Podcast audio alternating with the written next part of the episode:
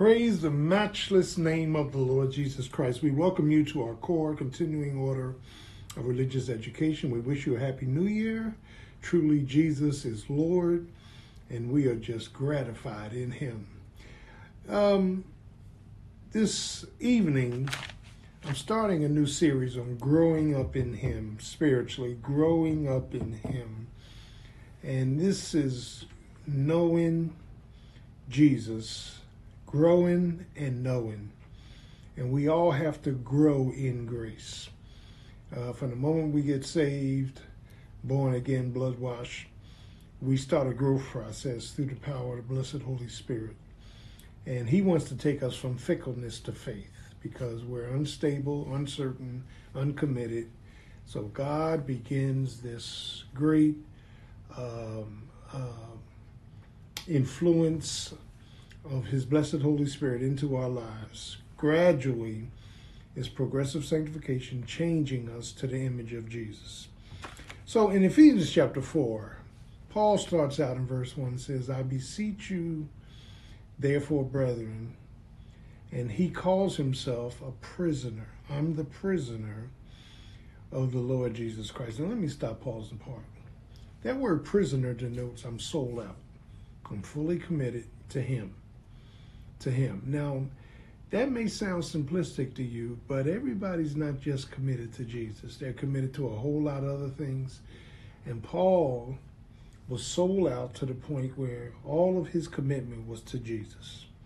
First, he's first. He's first in everything. He says, I, the prisoner, beseech you, I urge you to love one another, to be humble, patient, and to express love to one another. So, um, last week, last Sunday, I preached on um, our traumas that leads to triggers that leads to trouble. And trauma is the historical aspect of our lives. Things happen to us that we sometimes we can't even touch base with it. Uh, atmospheres we were around, a lack of love, you know, a lack of uh, loyalty by parents or siblings. And that trauma leads to triggers. We all have these triggers that when something hits us the wrong way, we, we have triggers that go off. And typically it leads to trouble. God wants to transform us. He wants to metamorphosize and change our minds. So here in Ephesians 4, as we begin to look at what Paul is writing and growing up in him, God wants us to grow to spiritual maturity.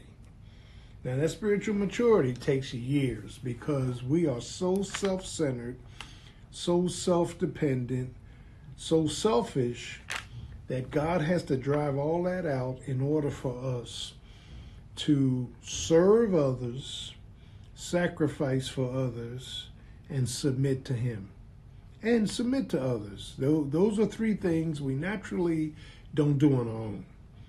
We got to learn how to serve, how to submit, and how to sacrifice without us being in the picture. Okay? Uh, you'd be surprised how many people claim to be committed, but they make sure that their stuff is on the table first. So we got to let go and let God. And here in Ephesians chapter 4, this maturity that Paul is talking about he deals with the gifts, and we're going to get to that. He deals with the guidance of the Holy Spirit and the glory of God. One of the things that we must understand is that as we grow, growing and knowing, God wants us to have discernment as to his will. What is God's will? His will is for us to be like Jesus. Now, we are far cry from that. It's going to take a lot of time to denounce amen, and then dedicate ourselves to Him. Okay? It's going to take the Holy Spirit time and power and effort to change the way we think our minds. As a man thinketh in his heart, so is he. And some of our thinking is contrary to the word. Okay? So, uh, one of the things that Paul begins to do in this growth, uh, growing and knowing, is that you can't grow unless you know. You got to know Jesus, and the only way you know him is by reading his word. Okay? We have to search the scriptures. We have to see Jesus, uh, beginning with Matthew all the way to Revelation, New Testament. The Lord Jesus Christ is, is poured out in his earthly life of the Gospels Matthew, Mark, Luke, and John. We see the life of Jesus, how he responded, how he uh, led, how, how, how he led the disciples, uh, things that bothered him, things that he over uh, saw in people's life. So as we grow, growing and knowing, I got to know Jesus. I got to know who he is, not know of him, know him. It's a difference. Uh, people going to hell know of him, but the saved that study and are committed to him, they know him. Uh, that you may know him in the power of his might, kratos, bulldozing power. So, just in that phrase, which comes out of Philippians, that we may know him in the power of his might. He has the might to move whatever, whatever in our lives that is interfering with us living for him. He's able to move uh, mental uh, uh, mindsets. He's able to move emotions. He's able to move feelings. He's able to move my stuff. You know, my my my uh, the, the sinful things that are in my life. He's able to move it. So, Paul, in this chapter, Growing and Knowing, first there is a discernment. We got to discern the Word of God, so we move from fickleness to faith. Faith is the substance of things hoped for, the evidence of things not seen. By it, the elders received a good report. So, how do I learn faith? I'm glad you asked. That God wants to bring discernment into our lives. When is God really speaking to you? When is it that God is instructing you? I will instruct thee and teach thee in the way you go.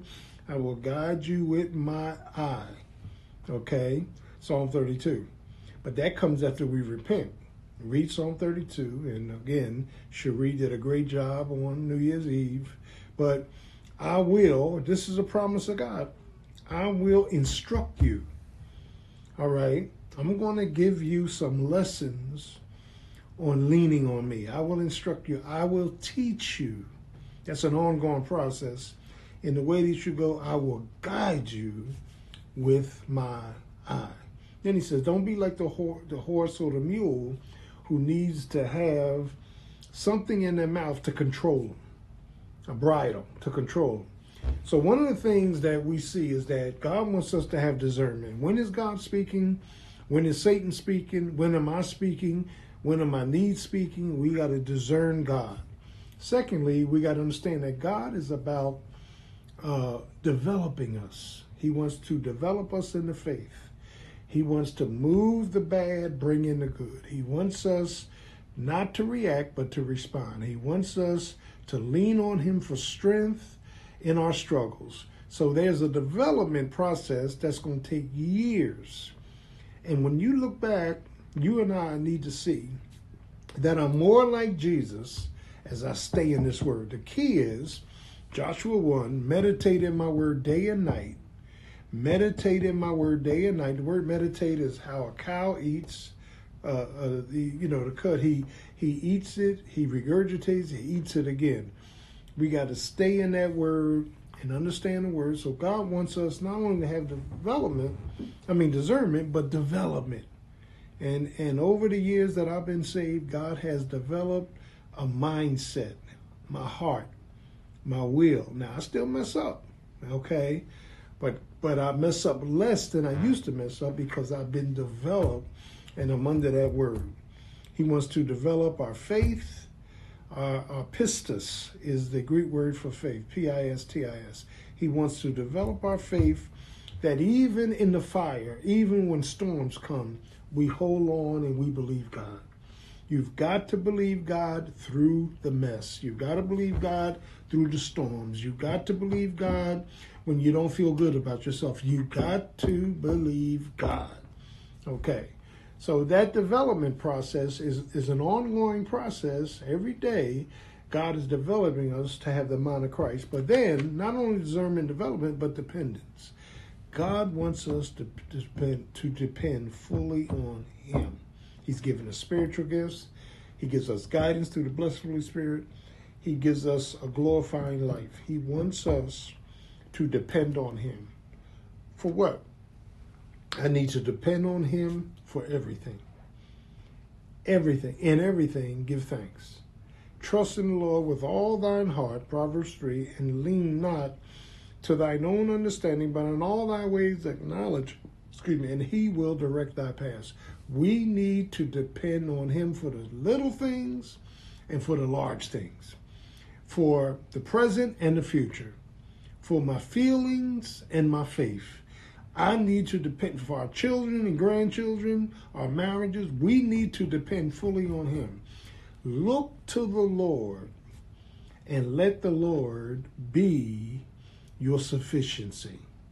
So, one of the things that we see here in Ephesians 4 is He's, I'm urging you, um, amen, as I am a prisoner of Jesus Christ. I'm sold out, but I'm urging you with all humility, that's the emptying of ourselves, to love one another and to be patient and live a life of peace. So in this new year, we choose to live a life of peace. No weapon formed against us shall prosper. No argument, no imagination, no attack of the enemy is going to work. I have my eyes on Jesus. And in Isaiah 26 3 says, Thou will keep thee in perfect peace, whose mind is stayed on thee. Growing and knowing Read Ephesians 4, read Ephesians 5, read Ephesians 6. In Ephesians 1 is the wisdom of God. He's awesome. In Ephesians 2 is the work of God through grace. In Ephesians 3 is, is the is the is the works and manifold works of God. Ephesians 4 is the walk of God. How we walk, how we talk, how we think, how we reason should have his, listen, discernment, development, independence. We love you. Have a great day.